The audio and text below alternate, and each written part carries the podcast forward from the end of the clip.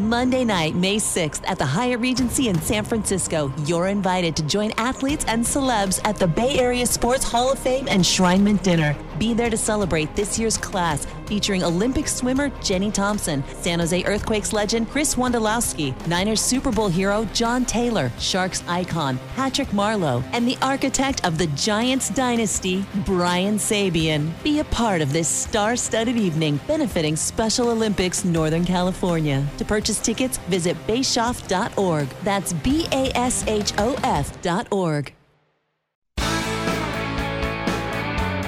The San Jose Sharks Audio Network is proud to present Sharks Instant Replay. Highlights from the most recent San Jose Sharks game.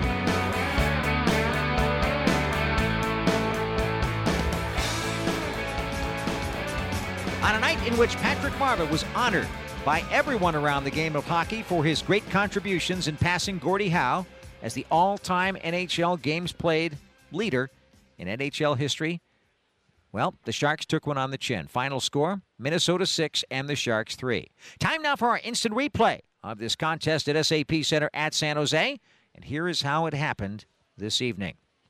In the first 19 seconds of the game, the Sharks started chasing. And the reason why was because Ryan Suter, on the first shot on goal of the game, would score his second goal of the year, assisted by Jordan Greenway, and he ended a 16 game goalless drought as a result, and Minnesota took the 1 0 lead.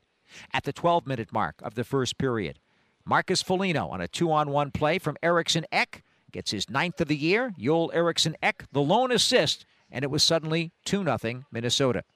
Jared Spurgeon had a strong game all night long for the Minnesota Wild. Made it 3 0 at 17:43 of the first with his sixth of the year. Ryan Hartman, Matt Zuccarello getting the assist. And it was 4 0 um, at 19:10 of the second period when Kevin Fiala picked up his 17th of the year. And so, all in all, a disastrous first 40 minutes for the Sharks. Fiala's 17th from Johansson and Spurgeon. That goal coming against Josef Korenar to make it a 4 0 game, and because Korenar relieved Martin Jones in the second frame. But the third period turned things around because Minnesota had the 4 0 lead, but it wasn't as if they should have been in front 4 0. They weren't playing that great either. But the Sharks found a way to get back into the contest, and wouldn't you know it? It was Logan Couture who would do it. Here's an hour quick save there by Kahkonen. Rebound in front. Score!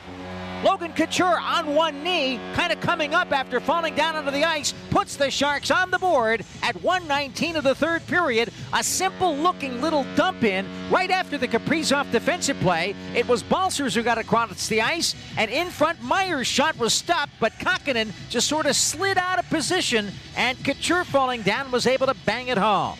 Couture's 15th from Meier and from Balcers made it a 4 1 game at 119 of the third period. Then Minnesota got a power play, and then they scored.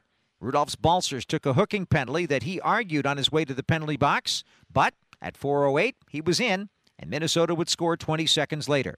Kirill Kaprizov left absolutely wide open in front of the Sharks' net, and missed assignments galore as the two defensemen did what they were supposed to do, going over uh, to outman the Wild. Tomas Hertl in front of the net was curling away. I think he thought maybe that they got possession, but Kaprizov took a pass from Fiala and Scott Hannon. When Kaprizov gets the puck by himself down Main Street like that, it's in the back of the net. No, he showed a number of times the skill he had. There was a backhand pass in the in the second period. But again, that shot, he, he put that right up top on, on a sort of a rolling pass. You can't give that type of guy the puck in that area with nobody around him.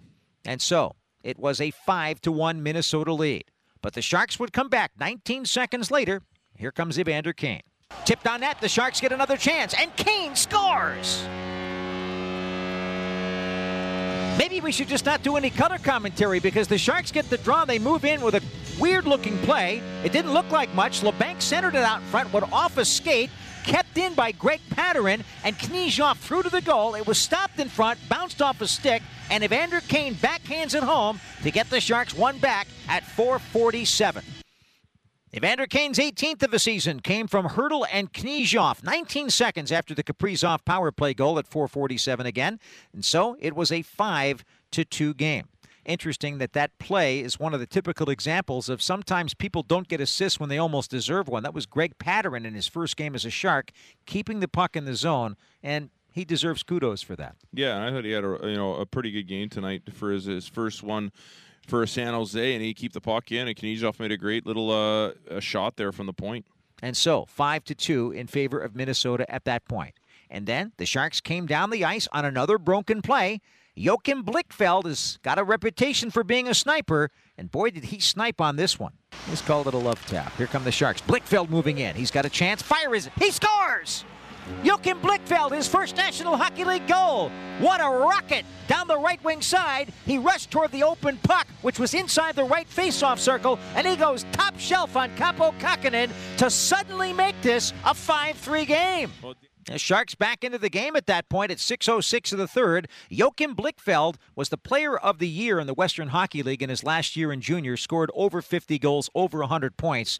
And he came in town and showed that he had the ability to shoot the puck at the NHL level. I think he proved it there. Yeah, he put that right up top right where you hide the, the peanut butter and jelly. It was a great shot from low in the zone underneath the circle, um, and he put that right underneath the bar. So you know, a great looking shot. Hopefully, more uh, more for where that comes from, from comes from from Blichfeld. It made it five to three, but at that point, Minnesota started to do what they always do when they have a lead. They play really well with the lead. They roll the four lines. They've got very, very stable defense, and they really kept the puck away from the Sharks for extended periods for the rest of the game. And one other thing too, Minnesota tied a Sharks record uh, for an opponent by not getting one single penalty in this game. And they did that with discipline. It wasn't like the referees were missing much. I thought that they really were disciplined in this game, and they held the puck and then just wore the clock out. Yeah, no, I agree with you totally. I'm not sure Minnesota caused a lot of penalty. That's what makes me dislike the Balcers penalty so much. If you're going to call that, a number of times there could have been a penalty in the game. So I think when you when you put the uh, the sort of standard at that moment, and that was uh, sort of a I call a key moment in the game. Even though we didn't get the kill, you know, Balcers that's the Kaprizov goal, and then we score after that. You know, eh, I know it's early in the game, a long goals, but that could have made it, you know, uh, a little bit of a four-three game instead of that five-three game. Absolutely true, and it came down to the final seconds of the game actually, with Josef Korenar pulled for the extra attacker as the Sharks went for broke. Again, the Sharks had trouble pulling Korenar because of good defensive coverage by Minnesota, and it came down to an empty net situation, and it went in. Cole knocked it down to himself, gunned it behind his net, cleared out by Bonino toward the empty net, score! So that's it. 6 3 in favor of Minnesota, and it happens with 21.3 seconds remaining in the game. Official time 1938. Empty net, even strength goal for Nick Bonino, his seventh. Ian Cole, who fed it around, as you heard, gets credit for the lone assist. And so that makes the final score the Wild six and the Sharks three. That was the last meeting of the season between these two teams. Minnesota wins five times, the Sharks win three, and the Wild overall right now are unbeaten in eight games in regulation. They are 7 0 1 in their last eight games. That's an overtime loss in St. Louis that they had. On the other side of the ice, the Sharks have not won in eight games. They are 0 7 1 in their last eight contests, and they have been outscored 33 to 14 in those games. It has been a rough stretch for Sharks hockey, and it doesn't get any easier as they have a must win situation on Monday with Arizona coming to town. Yeah, no, it's a huge game on Monday against Arizona. If if the Sharks have any chance of making the playoff, they they have to win those games, and it, it's so critical. And, and, to go back to Minnesota in the streak they're on, they're hitting their stride at the at the right time, and that makes it interesting for a team like Vegas or Colorado for that one-two spot because uh, you know Minnesota playing the way they are, you don't want to be facing them in that first round. Well, to your point, St. Louis beat Colorado today in regulation by the uh, score of five to three, if my memory is right on the score. But they did win; they were down two nothing, and they they came back to get the victory over Colorado. So what that means is the Avalanche lose for the 10th time. They have 66 points, and Minnesota's only one point behind for second place. Yeah, it makes things interesting. That's the thing. Like you don't know where this is going to lay out. It might be the last game of the year that really determines that the the playoff and where everybody is situated, and uh, it could obviously mean a, a big thing. Those those uh, top two teams. That's it for our Sharks instant replay. Final score: 6-3. Minnesota defeats the Sharks. San Jose Sharks Audio Network.